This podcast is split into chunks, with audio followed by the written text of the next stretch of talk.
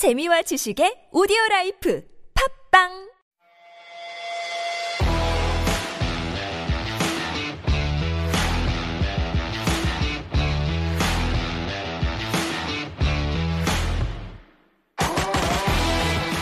You might think that every language is very different, which makes them unique in their own right. But linguists say otherwise. In fact, they say that almost all languages have been influenced by another, thanks to diversity and immigration of people around the world. But if there is if there is one language that has no correlation to any other, it would be Basque. It's a language spoken in the mountains between Spain and France, and the people there didn't get out too much, hence the isolation of the language fun. It's Saturday, October 23rd, 2021. I'm Steve Hatherley, and this is the Steve Hatherley Show. Katy Perry up first today, Teenage Dream.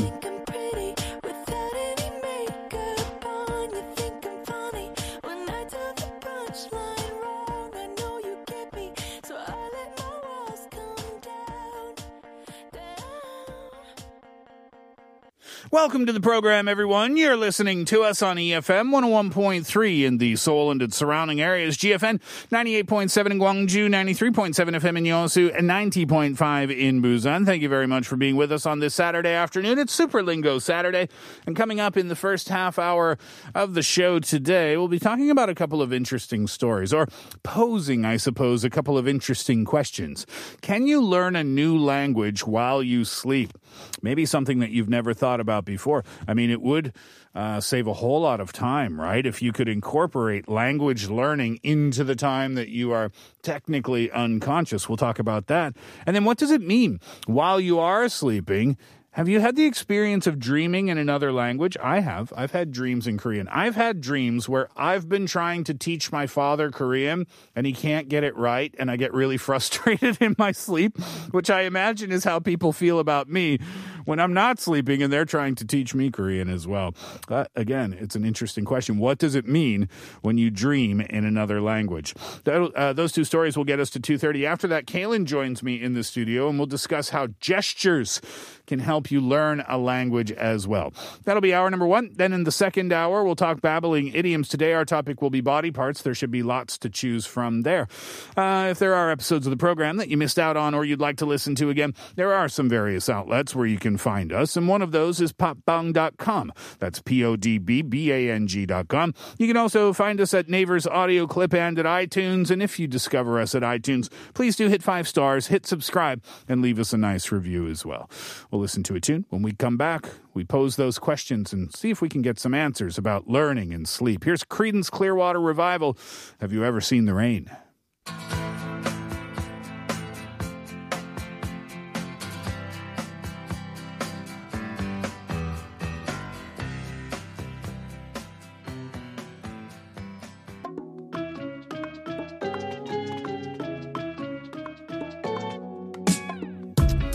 Many people probably assume that the brain just sort of shuts off or plays reruns during sleep. That's not exactly the case, although it does process memories, and those memories could, I suppose, be compared to reruns while we are not awake. When we're in deep sleep, it's also called slow wave sleep or SWS. The brain goes through the memory traces that were created during wakefulness and strengthens the important ones, while unimportant ones are weaker, uh, weakened or deleted to make room for new learning the next day. This was explained by Marc Züst, who is a professor of psychology at the University of Bern in Switzerland. Marc Züst studies sleep and learning. Well, during SWS, the brain is more or less active in waves called up states and down states, the last for about a half a second each. Interesting. Züst and some of his colleagues were intrigued by research that suggested that our brains are able to process and retain information during SWS. So they wondered if our brains can use this time to digest and hold information, is it possible that we could learn new things while we sleep as well? We hypothesized that upstates constitute windows of opportunity to learn new information during slow wave sleep. Well, Züst, along with his fellow researchers, Katharina Henke and Simon Ruch decided to find out the answer to that. Their 2019 study examined whether people could learn new words in a foreign language during the upstates. Here's how it worked. Individuals were given headphones to wear while they slept. Recordings were played in which words were spoken in a made up language, followed by their translation in German, the participants' native language during the upstate. Well, if that seems too abstract, uh, think about this. Imagine if someone says Topher, and Topher means key, and Guga, Guga means elephant. Well, those words aren't real, but that doesn't matter. What matters is that your brain forms an association between the sound of the new word and the meaning. And the participants did just that. Well, kind of. When the participants were awake, they could remember, for example, that a guga was bigger than a topher. Amazing, right? It's definitely amazing, but the whole we can learn a language in our sleep thing, it does have its caveats because while this can potentially be used to boost vocabulary, learning a whole new language is much more complex than that because you have to take into account uh, grammar structures and things like that. The study actually shows, Mr. Züst explained, that the brain can create, however, associations between words during sleep. It's not the same as learning a whole no, a new language, he said. Grammar, for example, as I mentioned, it requires the brain to analyze complex sentence structures. And Züst also says that's necessary for learning a language, which you cannot, unfortunately, do in your sleep. Learning complex grammar structures, you need to be awake for that, apparently. He also explained we are physiologically limited as to how much we can present to the brain during SWS, meaning there's only so many words you can fit into a half second long upstate, and that's the sleep wave you need to ride to make those linguistic associations. Still, still kind of cool though. I mean, you can learn a few new words. You're not going to get complex grammar structures down, I guess, but if you can add a couple of words to your vocabulary every single night, over time, that's going to add up, right? Here are the romantics talking in your sleep.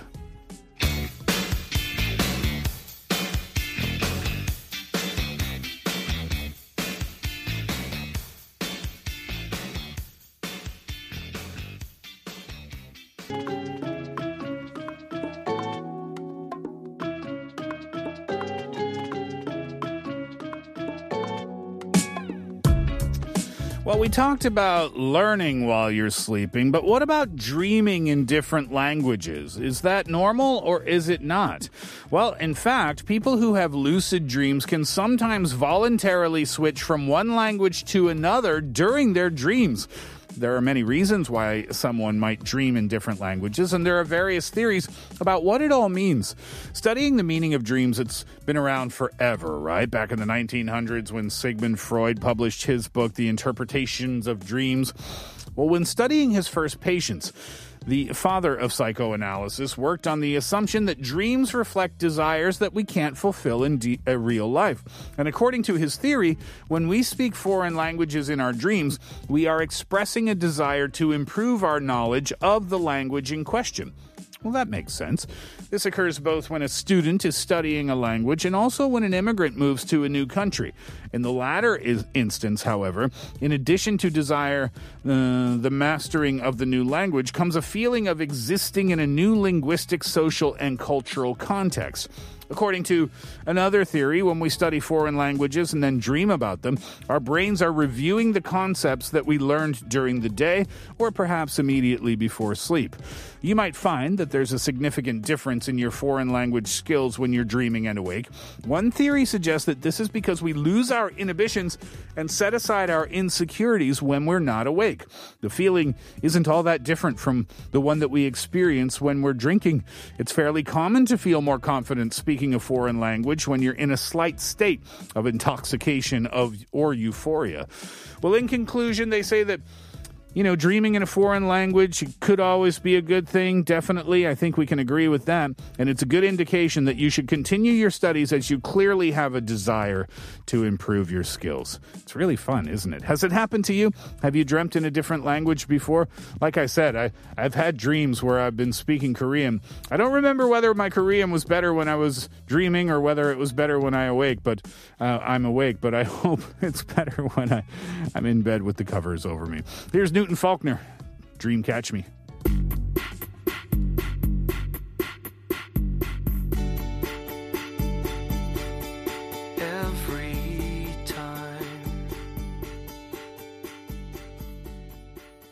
So, from the two stories that we uh, learned from today, I don't know if there's anything practical we can take away from dreaming in another language. That seems to be just something that comes along quite naturally.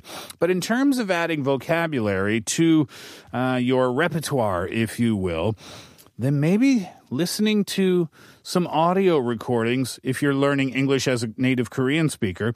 Maybe some vocabulary recordings would actually help you out. I mean, the one thing that is for sure is that there's no harm in trying. And it doesn't even have to be fancy. All you do is say the word in English and then in Korean, and the next word in English and the next word in Korean and see if it helps. See and, and make sure that you're using words that you don't know and see if you can actually remember any of those words when you wake up. I think it would be a really interesting experiment. And if it works, if it works, you're going to add so much more uh, vocabulary to your uh, to your repertoire. Like I said, I should be trying this out as well. All right, we'll take a break. And Kaylin joins me in the studio when we come back. Here's Eagle Eye Cherry. Save tonight.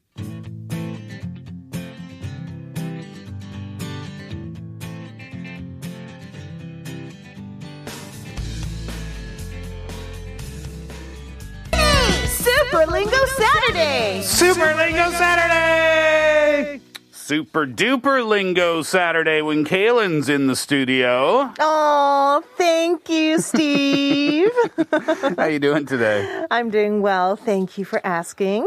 Do you talk a lot with your uh, hands? I, wonder. do. Yeah. I think I do. Mm-hmm. And especially if I'm talking in front of a multitude of people, I think I use hand gestures even more. Oh, so the more people you're speaking to at one time, the more likely you are to use your hands when you talk. Yeah, so if I'm talking one on one, then I usually use a lot of facial expressions. Okay. I think.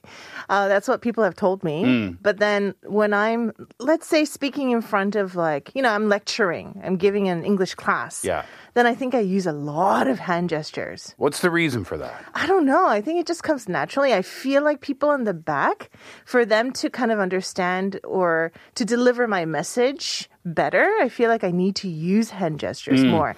I find that um, people who um, learn a second language, when they're speaking in that second language, then they'll use more hand gestures.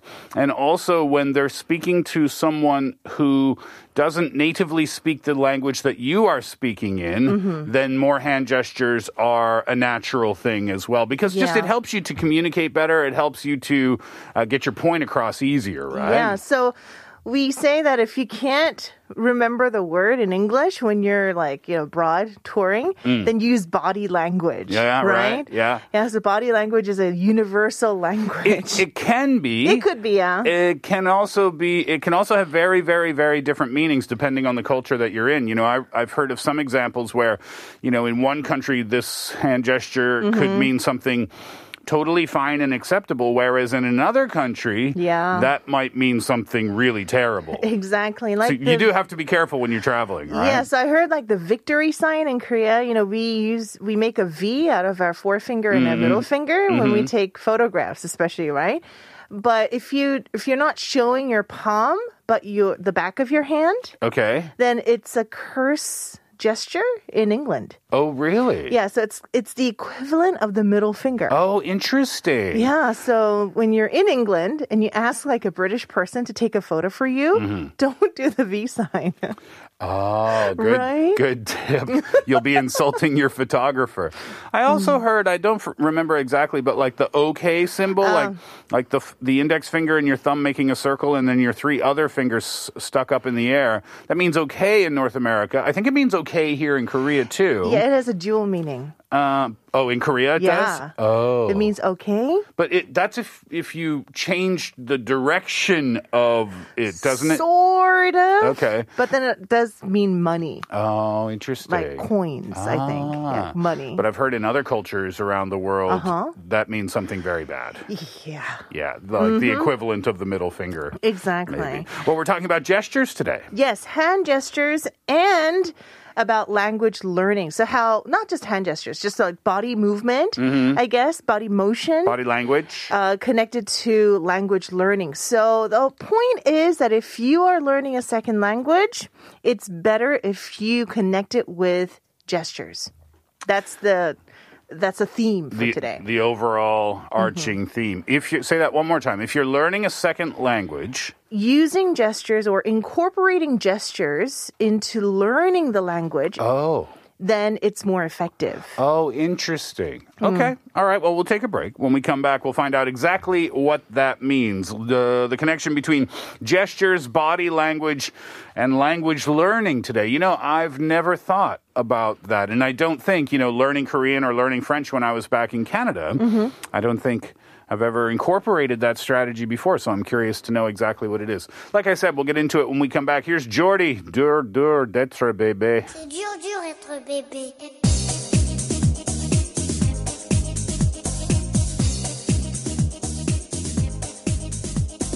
Oh là là, bébé. C'est dur, dur être bébé. Oh là là, bébé. It was great waking up this morning Really? How so? Because it was an eye opening experience. Ah, well, did I tell you I used to play piano by ear? really? That's impressive. Yeah, but now I can use my hands. Ah. Oh, so cute. Very cute indeed. I forgot about that song. That was a big hit at the time, was it not? Huge hit. I think it was like the mid 90s, maybe. Oh, really? Yeah, in Korea. That's so fun. Yeah. All right, so let's get into it. Uh, body gestures, um, body language, hand gestures, Uh-huh. and language learning. Okay, well, gestures actually help a lot of babies pick up their first language. Gestures help a lot of babies pick up their first language. Okay. Yeah, so they say that a lot of research has done on this, and they say that there's a strong link between gestures and speech in communication development. Okay. So gestures can be used or they're used by babies even before they speak a language, right? So if you think about it, body language comes before vocal language or spoken language. Body language comes before. Yeah, of course. I mean, because you you're still trying to communicate. Babies are still trying to communicate. Mm-hmm. They can't use words. I wonder if babies realize that they can't use words. Maybe. And I wonder I wonder if babies realize, "Oh, this other human doesn't understand what I'm trying to communicate." I, I doubt it, right? Yeah. So Mm-hmm. It's probably just instinctive as a human baby to wave your hands or your feet or whatever, right? To survive, right? Yeah, if yeah, you're hungry, exactly. you point at you know the, Yep. the food. Absolutely. Yeah, so according to some studies, children who produce more gestures early on in their life, they have a larger expressive vocabulary later in development as Okay. well. All right. So, and also a child who points to or shows an object will likely learn the word for that object within three months, whereas children who don't will take longer. So for parents, how can they like pointing to something and then saying what it is, you mean? Yeah, I guess no, for the children who use gestures. Okay, but uh, so for the parents, they should be encouraging their children to, to use gestures. Yeah, to use hand gestures for better language development, I think early on, and also for the future as But, well. but for the baby to use the gestures, the parents, going back to what uh, what I was trying to say, was that the parents need to show the children what that gesture is. right? Mm-hmm. Exactly. Yeah. So for baby, like you know how they say like be expressive when you read books and stuff like that. okay, yeah. Yeah, using not only your vocal expressions, but you know, using facial and body language to your baby is very, very important. Interesting. Yeah, but they say that this is not only pertaining to babies, but for people and adults who are learning a second language. Using the same kind of strategy that a parent Right. Mm-hmm. would use to teach their baby. A second language teacher can use on adults as well, and Yes. adults should use these gestures too. Oh, really interesting. Yeah, but especially when it comes to adults, vocabulary learning. So when you're learning a new vocabulary, hmm. if you incorporate a gesture, whether it seems like it's connected to the word in a way or not, it doesn't matter. Those hand gestures will help you out. So let's say that I'm learning the word computer for the first time. Okay. Right? Like for me, maybe keyboard typing, like finger gestures, mm. would remind me of the computer. Okay. Then I could link that while I'm memorizing the word computer. It's like a word association type thing. Sort of. But let's say it's, I don't know, something intangible like hope. Right? When you want to first learn the word hope, it's like, what do you connect it to? What gesture, right? You can make one up. You can make one up and it will still help you learn that new word. Or maybe you could um, tie it to something that it rhymes with. Oh, yeah, maybe. Like, I really hope I can get a rope. Oh, So therefore, you might make that motion of ha- hand over fist, like fist over fist, like you're climbing a Mm-hmm. Rope, mm-hmm. and then think, oh, okay, this is this is the gesture for hope. yeah. Uh, So if you connect those gestures to the word itself, then it's so much easier to memorize it. Mm-hmm. So this is, in a way, innovational, right? In a sense, I Mm-hmm. suppose so. It's just another strategy or another trick to help your brain remember Yeah. Um, the thing that it's trying to remember or the thing that you want it to remember, right? Exactly. So Hmm. you can use that technique. We'll talk more about it when we come back. Here's Travis. Turn.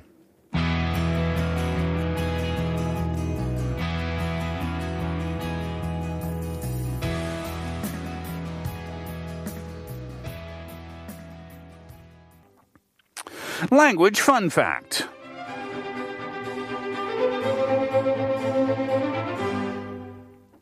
The most complex word in the English language is set. S E T.